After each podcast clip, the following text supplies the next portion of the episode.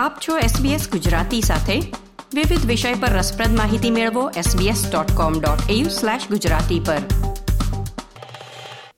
આ ઉનાળામાં ઓસ્ટ્રેલિયાના કેટલાક રાજ્યોમાં બ્લેકઆઉટ એટલે વીજળીની અછતની આગાહી કરવામાં આવી રહી છે. ખાસ કરીને દક્ષિણ ઓસ્ટ્રેલિયા અને વિક્ટોરિયા બે રાજ્યોમાં ઉનાળા દરમિયાન અંધારપટનું જોખમ વધારે છે. તાજેતરમાં બહાર પાડવામાં આવેલા આ અહેવાલની વિગતો પર એક નજર નાખીએ. સમાચાર, સાંપ્રત ઘટનાઓ અને પ્રેરક પ્રસંગો આપની ભાષામાં. જોડાઓ અમારી સાથે વાતચીતમાં. sbs.com.au ગુજરાતી. ઓસ્ટ્રેલિયા ઉર્જાના સ્ત્રોત બદલવાની પ્રક્રિયામાંથી પસાર થઈ રહ્યું છે.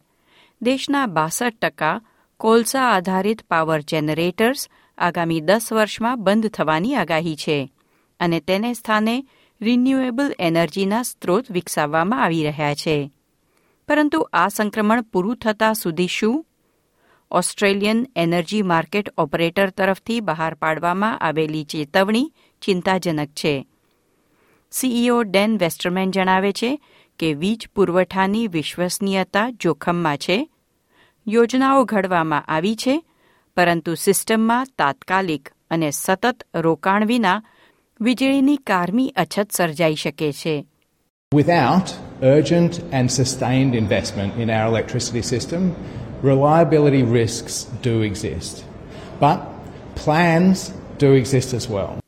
દેશના લોકોને તેમની જરૂરિયાત પ્રમાણે ઊર્જા મળી રહે તે માટે દર વર્ષે ગ્રાહકની માંગના નવ્વાણું પોઈન્ટ નવ ટકા કે તેથી વધુ ઊર્જા પૂરી પાડવાનું લક્ષ્ય રાખવામાં આવે છે જેને એનર્જી માર્કેટની વિશ્વસનીયતાનું ધોરણ માનવામાં આવે છે. જો કે આ વર્ષે આ ધોરણો મેળવી નહીં શકાય, તેમ ઓસ્ટ્રેલિયન એનર્જી માર્કેટ ઓપરેટર એઈએમઓનો અહેવાલ સૂચવે છે. જેને પગલે દક્ષિણ ઓસ્ટ્રેલિયા અને વિક્ટોરિયામાં આ ઉનાળામાં બ્લેકઆઉટનું જોખમ છે. આ ઉનાળામાં અલનીનોને કારણે ગરમ અને શુષ્ક હવામાનની આગાહી છે, જેનાથી પાવરની વીજળીની માંગ વધશે. અને સામે બેઝ લોડ પુરવઠો પૂરા પાડતા કોલ ફાયર પાવર પ્લાન્ટ, એટલે કે કોલસા ઉત્પાદિત ઊર્જા, વધુને વધુ અવિશ્વસનીય બની રહ્યા છે. તેથી વીજ કાપની સંભાવના છે. એઈએમઓએ સ્વચ્છ ઊર્જા તરફ પ્રયાણ વિશે કહ્યું કે રિન્યુએબલ એનર્જીનું ઉત્પાદન પૂરતા પ્રમાણમાં અને જોઈએ તે ઝડપે નથી થઈ રહ્યું.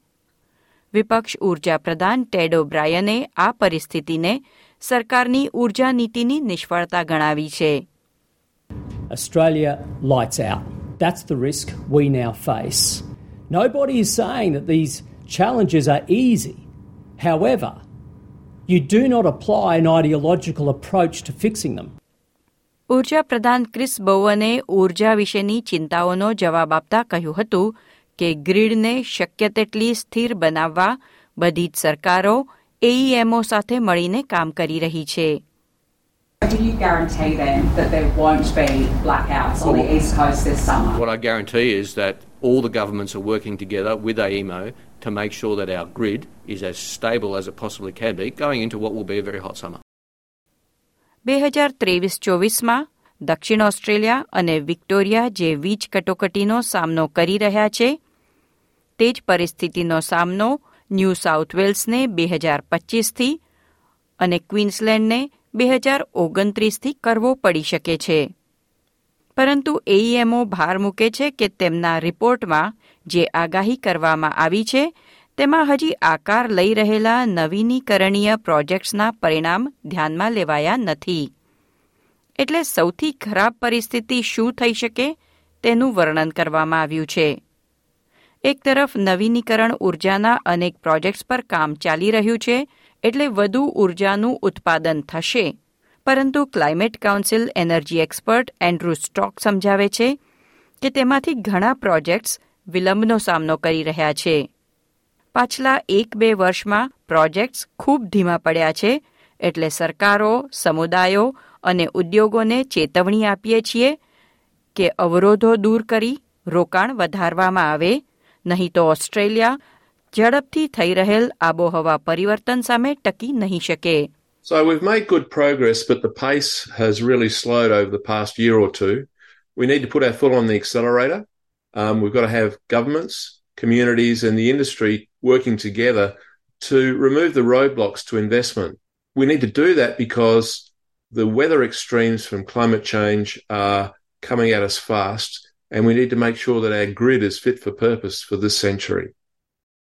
નવીન રઝીક દ્વારા એસબીએસ ન્યૂઝ માટે તૈયાર કરવામાં આવેલો આ રિપોર્ટ એસબીએસ ગુજરાતી પર નીતલ દેસાઈએ રજૂ કર્યો લાઇક શેર કોમેન્ટ કરો એસબીએસ ગુજરાતીને ફેસબુક પર ફોલો કરો